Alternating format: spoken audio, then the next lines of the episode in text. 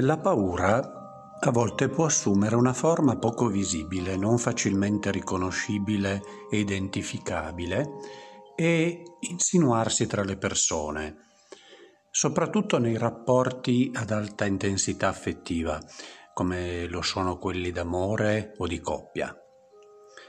Andiamo ad aprire la porta della stanza della paura dell'abbandono.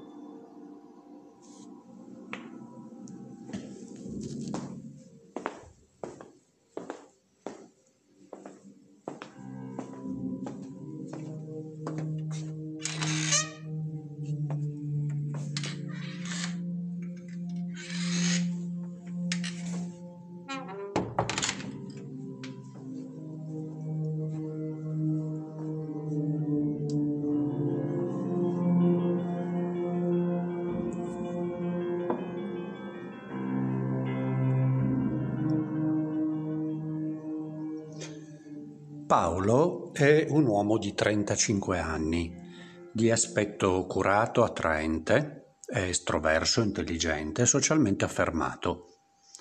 Appare come una persona equilibrata e compatta e nell'ambito professionale spesso è ricercato perché competente, ma anche simpatico e ottimista.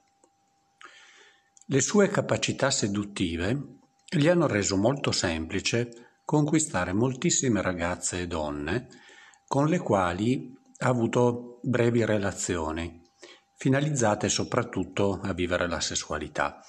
Lui le definisce storie toccata e fuga, mordi e fuggi.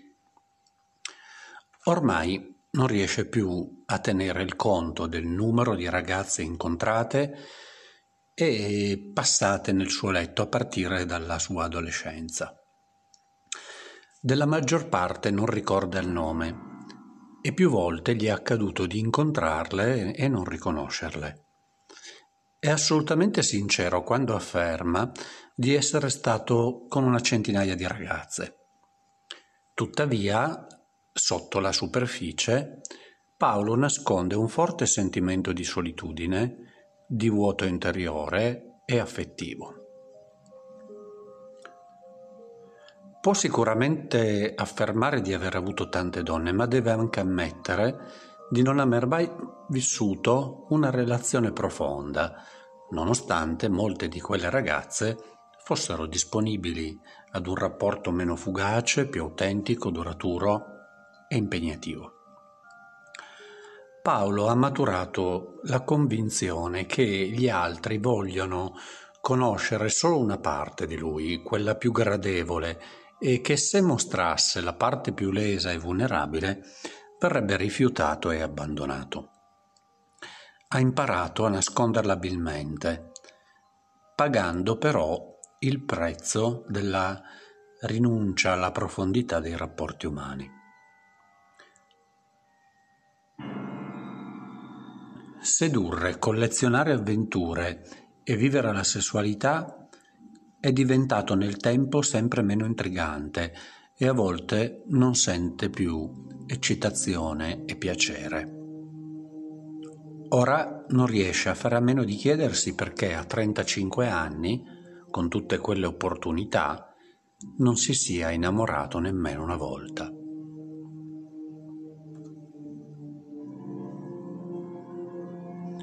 Quando Paolo aveva solo cinque anni, la sua mamma si è ammalata di un male incurabile. Per un anno la sua vita è stata un alternarsi di periodi di ricovero in ospedale e periodi a casa. Dopo l'ultimo ricovero, la mamma non è più ritornata ed è deceduta. Il bambino è cresciuto con l'attenzione e la presenza del padre e dei nonni materni, anche le insegnanti e altre mamme, amiche della mamma, gli sono state sicuramente molto vicine.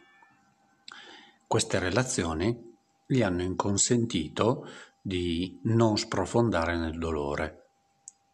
Tuttavia, Paolo ha costruito una difesa robusta finalizzata a proteggersi dalla possibilità di sperimentare una seconda volta un dolore intenso come quello della perdita della madre. evitare i legami profondi, evitare di mettere in gioco il proprio cuore, è sicuramente un modo per non soffrire la perdita di chi amiamo. Ma il prezzo è caro, è molto caro.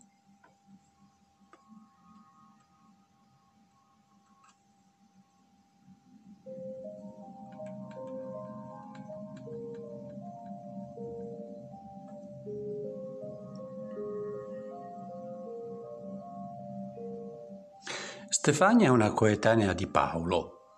Dichiara con fermezza di non voler vivere rapporti superficiali. Al contrario, lei afferma di ricercare tutte le fasi di un'esperienza amorosa, dall'innamoramento alla conoscenza profonda, all'impegno e non esclude la possibilità di diventare mamma, ma teme che questo desiderio sia destinato a finire nel pozzo dei sogni infranti. Ha 35 anni e la corsa contro il tempo spesso la vince il tempo. Sotto le affermazioni così convincenti da aver persuaso anche se stessa della loro autenticità, Stefania vive una sorta di anoressia emotiva. Inconsapevolmente evita di internalizzare amore e affetto. Quando qualcuno le manifesta interesse e attenzione, prova disagio, diffidenza e si allontana o sabota la relazione sul suo nascere. È strano per una persona che afferma di volere un partner e una famiglia. In realtà nella sua vita si è innamorata ben cinque volte. Prima di un collega che però è molto felicemente sposato e desideroso di diventare padre per la seconda volta. A lui Stefania non ha mai rivelato i suoi sentimenti. Il secondo ragazzo che gli ha fatto battere il cuore è un giovane conosciuto ad un corso di ballo latinoamericano una bella sintonia, tante risate insieme, ore felici, ma questo ragazzo è omosessuale e dunque disponibile a vivere rapporti affettivi, ma non con una donna. Stefania si è innamorata altre tre volte di uomini conosciuti viaggiando nelle sue belle vacanze. Il primo vive in Australia, il secondo in Canada, il terzo vive in Belgio più vicino dunque, ma il suo progetto di vita è quello di trasferirsi negli Stati Uniti. Cinque innamoramenti, cinque uomini, tutti impossibili, già impegnati, non eterosessuali o troppo distanti per imbastire una conoscenza, una relazione. Ci sono altri uomini che sono interessati a Stefania, liberi, eterosessuali, che vivono a due passi dalla sua città, ma lei dice non scatta nulla. Per quanto possa apparire strano, alcune persone si innamorano solo quando sono certe di poter evitare l'intimità amorosa. A volte vivono lungo in finzioni funzionali ad evitare quello che dichiarano di desiderare. Possono lasciarsi andare solo quando c'è la certezza che l'altro non sarà disponibile e a volte si agganciano ad amori impossibili e non si sganciano per anni. È il loro modo per proteggersi in quanto si sentono vulnerabili nella sfera intima e la presenza e la reale disponibilità dell'altro paradossalmente diventa fonte di allarme e attiva la fuga e la difesa. È curioso osservarli, dichiarano di voler raggiungere una meta e si muovono nella direzione opposta.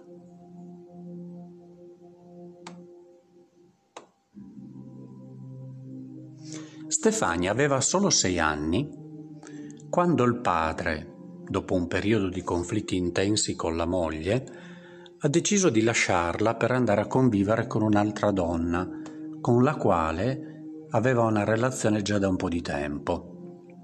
Con la nuova partner ha costruito una nuova famiglia e ha avuto altri figli. Era un suo diritto chiudere un matrimonio infelice e avere una nuova vita.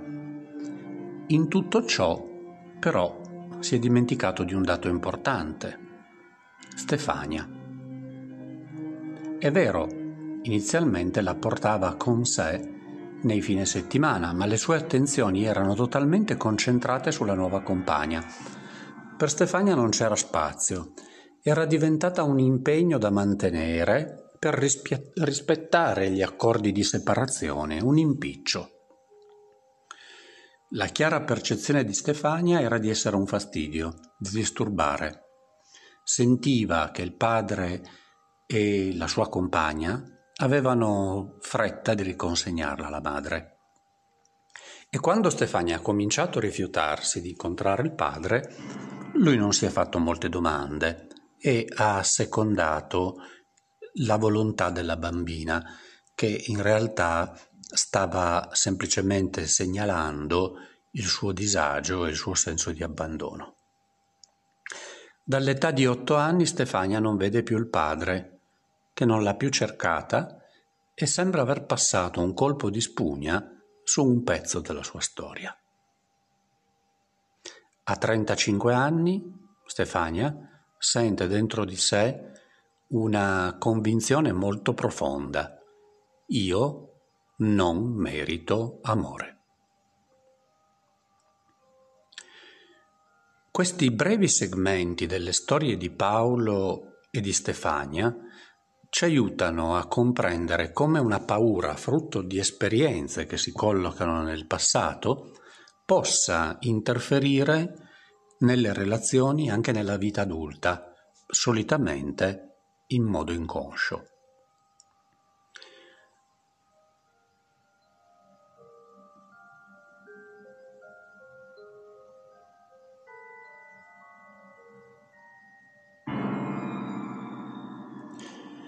Ogni volta che ci leghiamo ad una persona, rischiamo di poter fare i conti con l'esperienza della mancanza, del distacco o anche della perdita irreversibile della persona amata.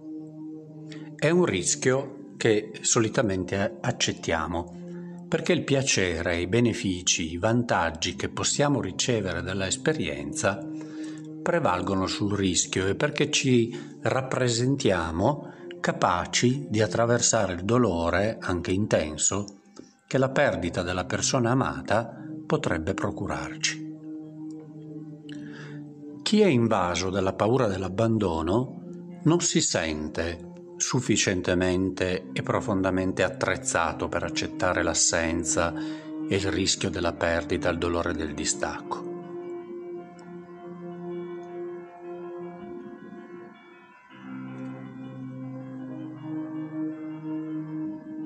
La paura dell'abbandono è un'emozione che si traduce nel timore di rimanere soli ad affrontare le prove e le avversità della vita senza qualcuno accanto e si manifesta con l'ansia, a volte ossessiva, di poter perdere la persona amata. Questa convinzione porta ad esasperare situazioni assolutamente comuni a tutte le relazioni affettive e a mettere in atto comportamenti che lentamente corrodono il rapporto e spesso provocano paradossalmente quello che si teme, ossia l'allontanamento del partner.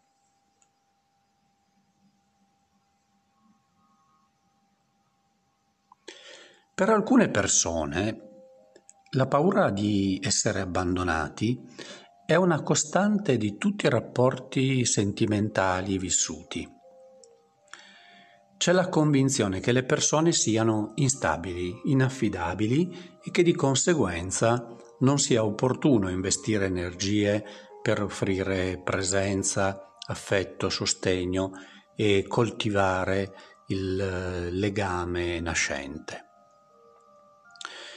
In alcuni casi il coinvolgimento sentimentale è totalmente evitato, allo scopo di non rischiare di passare attraverso l'esperienza della separazione, della perdita, del dolore che si può sentire quando ci si trova al capizzale di un rapporto finito.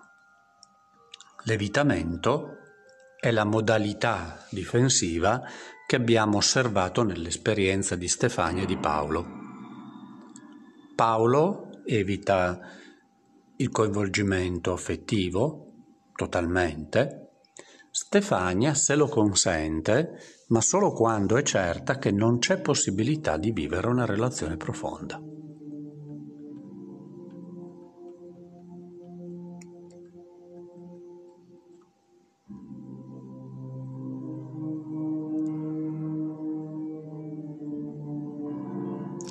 Altre volte i rapporti sentimentali non vengono evitati, ma vissuti e qui si aprono innumerevoli scenari. Il più frequente è quello in cui a, a mano a mano che il coinvolgimento aumenta, il timore di perdere la persona amata si fa più intenso e pervasivo si avvertono paure costanti che sono associate a livelli di sofferenza soggettiva più o meno intensi, che aumentano in eh, situazioni che vengono percepiti come segnali dell'abbandono imminente. Quando l'ansia è più intensa possono scattare nervosismo, agitazione, rabbia, richieste continue di rassicurazione. È sufficiente una chiamata al telefono senza risposta per scatenare delle fantasie catastrofiche come un incidente, un tradimento, la morte dell'altro. Parenti, colleghi, colleghe, amici, ex fidanzati o ex mogli possono essere vissuti come rivali, nemici, minacce nella relazione e si possono attivare comportamenti di controllo o riduzione della libertà del partner, manifestazioni di gelosia e di possessività, richieste di attenzione, di presenza, di tempo davvero irragionevoli e assolutamente eccessive per un adulto. L'insicurezza, la paura di non sentirsi amati, di essere lasciati, di perdere l'altro, producono dipendenza dal partner, che spesso si traduce in comportamenti di accondiscendenza eccessiva alle richieste dell'altro, anche quando queste sono inaccettabili, ingiuste, spiacevoli. Chi ha paura di essere abbandonato ha più difficoltà a dire no e potrebbe accettare anche dei comportamenti irrispettosi, aggressivi, addirittura violenti. La sindrome dell'abbandono può essere pericolosa nel caso di relazioni tossiche o di dipendenza, perché pur di evitare la separazione si rischia di finire in situazioni ancora più gravi e tragiche. Nella coppia si creano nel tempo dinamiche di potere squilibrato e chi è terrorizzato dall'abbandono può creare pressioni molto soffocanti sul partner. Le coppie che resistono a queste pressioni solitamente sono caratterizzate da legami disfunzionali di codipendenza che rispondono alle esigenze di entrambi, ma che non favoriscono la maturazione, la risoluzione dei problemi individuali e la crescita psicologica.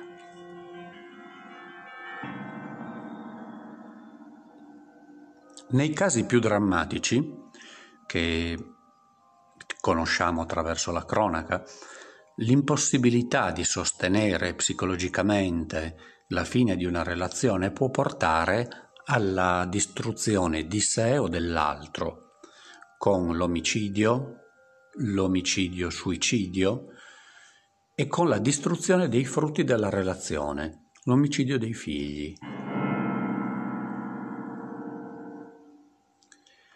L'incapacità di sostenere la chiusura di una relazione e i vissuti abbandonici che ne conseguono sono componenti psicologiche che non possono non essere considerate se vogliamo veramente comprendere le numerose manifestazioni di violenza domestica da parte di uomini su donne e di donne su uomini, violenze che vanno dallo stalking ad atti di persecuzione, molestie, aggressioni con acido, con sostanze tossiche, fino a quella irreversibile dell'omicidio ed è molto importante rilevare che non solo le donne sono vittime di violenza, ma spesso carnefici.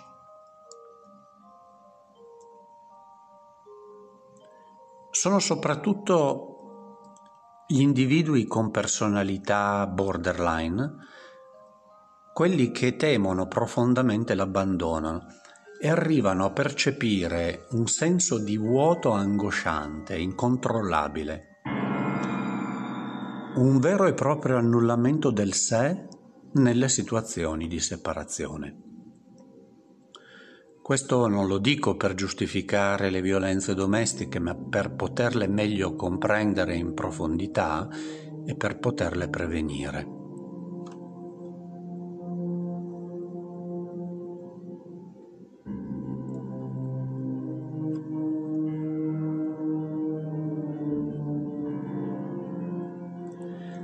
Dario è profondamente convinto che le relazioni affettive siano inevitabilmente destinate alla fine e ad una fine dolorosa.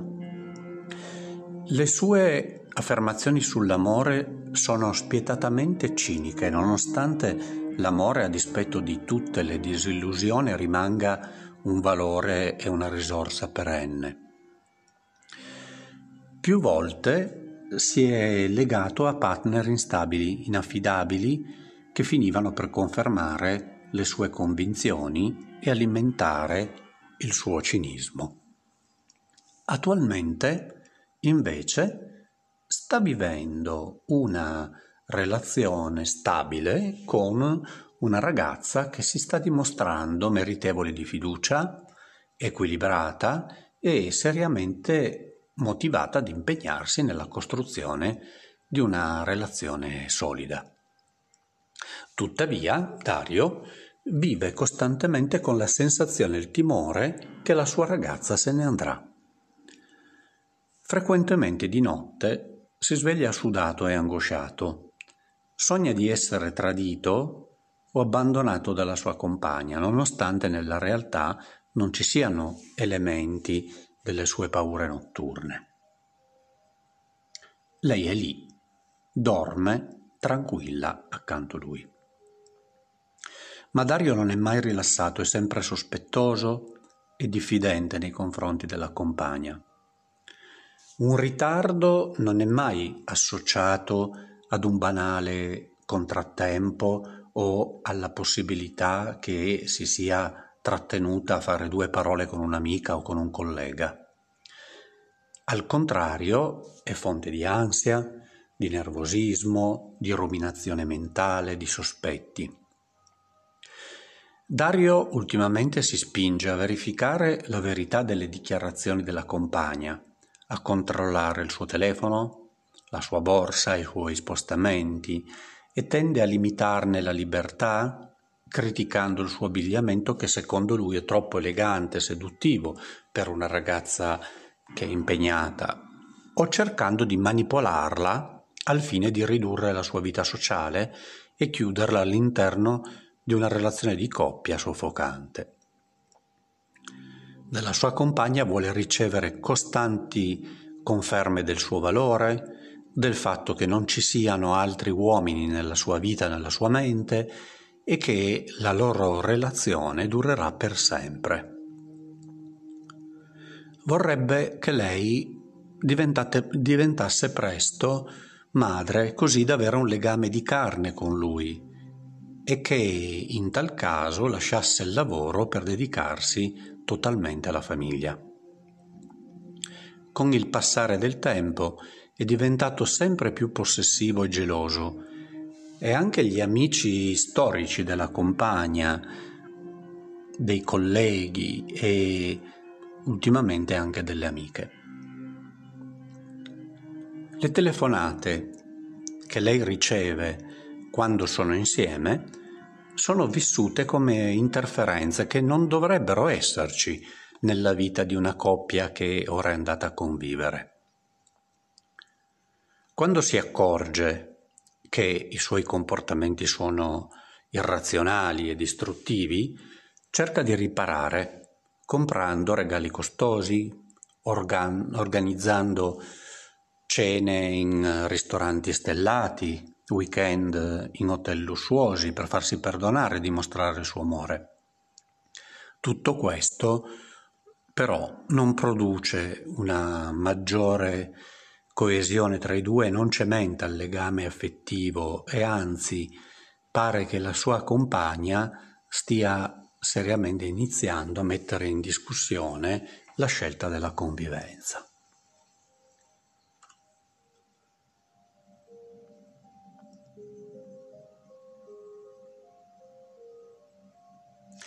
Dario è cresciuto con due genitori spesso in conflitto che si relazionavano in modo molto superficiale con lui, sempre occupati sul fronte lavorativo, sempre indaffarati, distaccati e poco affettuosi. Anche quando erano presenti, erano distanti e il bambino si sentiva solo e abbandonato anche in momenti difficili ed è cresciuto con uno scarsissimo senso di valore con la convinzione di essere insignificante e non amabile.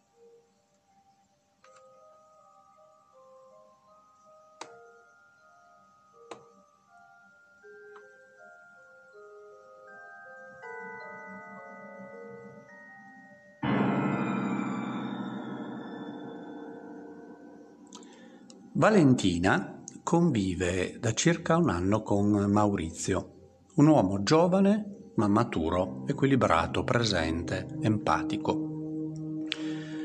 Il lavoro di Maurizio e i problemi di salute di suo padre non gli consentono tuttavia di dedicare a Valentina tutto il tempo e gli spazi che lui stesso vorrebbe dedicarle, ma è assolutamente evidente che per lui la relazione di coppia è una priorità. Valentina razionalmente capisce perfettamente che Maurizio non può trascurare il lavoro e il padre, tuttavia, quando percepisce la sua lontananza, si intrattiene con degli altri uomini che conosce attraverso i social e più volte ne ha incontrati alcuni con i quali ha tradito Maurizio. Questi episodi di infedeltà coincidono sempre con i momenti in cui Valentina percepisce rifiuto da parte di Maurizio. Sente un'ansia profonda che la porta a pensare di poter rimanere sola e sembra volersi preparare una sorta di piano B al fine di evitare l'esperienza della solitudine. Questi tradimenti sono accompagnati poi da molta ansia, da senso di colpa e da tanta, tanta confusione che sicuramente non giovano né alla sua serenità né alla serenità del rapporto con Maurizio.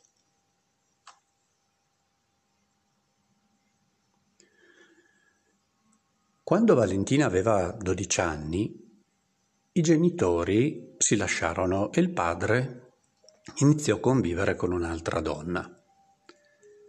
La madre di Valentina cadde in una profonda depressione che durò per anni. Valentina dovette provvedere quasi totalmente a se stessa e diventare un supporto per la madre. Temeva di potersi ritrovare completamente abbandonata.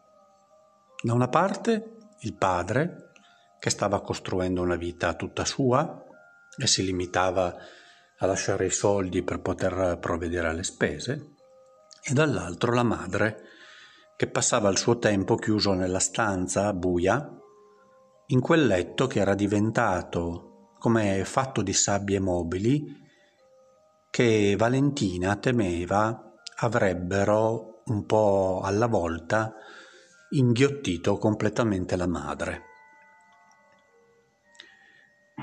È in questa esperienza di attaccamento insicuro disorganizzato, di sbarrimento e angoscia di solitudine che si possono trovare le radici della preoccupazione per la disponibilità del compagno, l'iperreattività alle sue piccole disattenzioni e la paura cronica dell'abbandono del rifiuto. Quando Valentina percepisce una minima possibilità di perdere Maurizio, che lei definisce il mio pilastro, l'angoscia l'assale. Nei suoi sogni si vede con i vestiti che indossava da bambina. Cerca di scappare, ma non sa da cosa, da chi. Si sente solo in pericolo e cade, si rialza e ricade. Ed è in quei momenti che scatta il piano B, una sorta di progetto di riserva, quello di cercare altri uomini che si occuperanno di lei quando Maurizio se ne andrà. Ma sicuramente quel piano B non è il piano che la porterà a sciogliere i suoi risolti e Valentina lo sa.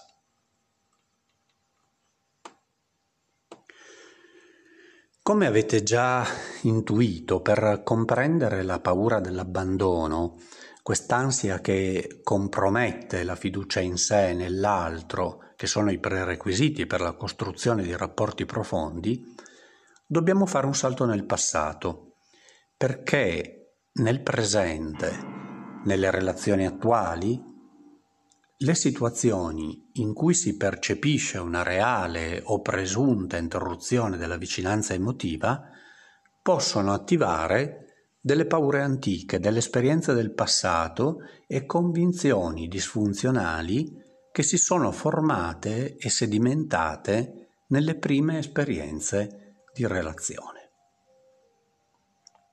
Sappiamo quanto i bambini abbiano bisogno di empatia, di accudimento e cure, quanto le relazioni di attaccamento possono determinare lo sviluppo psicologico.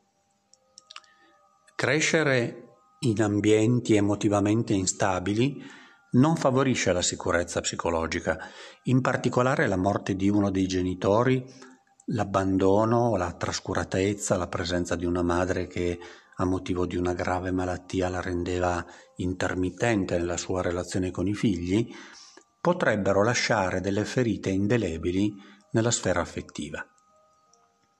Assenza prolungata separazioni conflittuali, possono produrre atteggiamenti di sfiducia nei confronti degli altri, così come varie forme di ansia o di bassa autostima. Il bambino non ha strumenti per poter comprendere, elaborare, mentalizzare l'allontanamento o la perdita di un genitore e spesso si convince che se una persona amata se n'è andata, è colpa sua, che non è abbastanza importante, meritevole di amore, per poter trattenere il genitore. Nella realtà sappiamo bene che questa non è mai la verità e che tutto è molto, molto più complesso.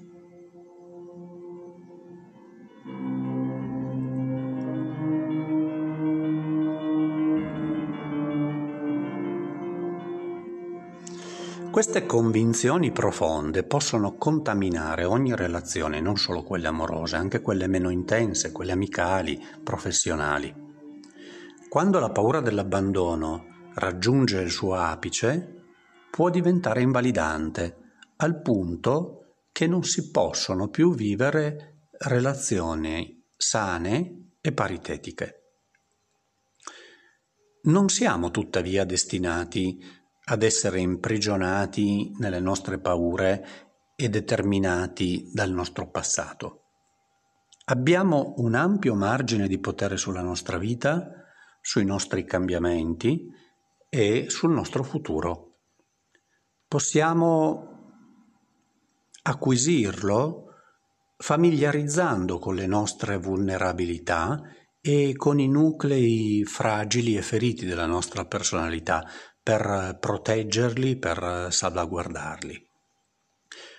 Possiamo diventare consapevoli di quali situazioni nel presente attivano la paura dell'abbandono e di quando questa paura da allerta si trasforma in allarme. Possiamo tornare con il pensiero, preferibilmente ben accompagnati, al passato e in particolare al periodo infantile, per individuare le esperienze che sono alla radice dei nostri vissuti abbandonici. Possiamo apprendere dei modi nuovi di prenderci cura di noi stessi. Generalmente siamo aperti e ben predisposti alle relazioni, allo scambio con l'esterno. Purtroppo però accade che non tutto vada così bene come ci aspettiamo e che dagli aventi nasca paura, dolore. In questi casi possono attivarsi meccanismi di allarme, di difesa, di chiusura.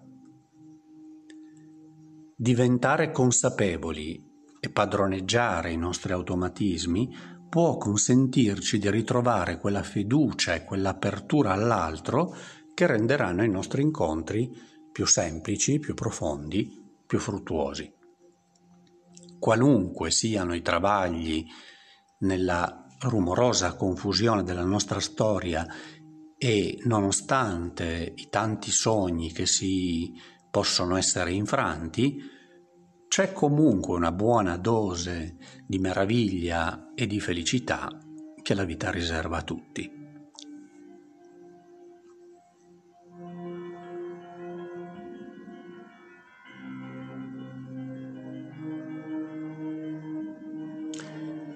Sicuramente le storie delle relazioni contaminate dalla paura dell'abbandono ci confermano la verità, la profondità e la saggezza delle parole di Carl Gustav Jung.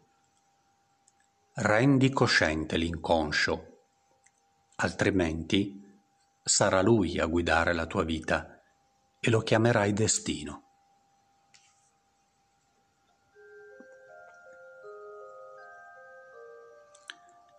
E ora possiamo uscire da questa stanza.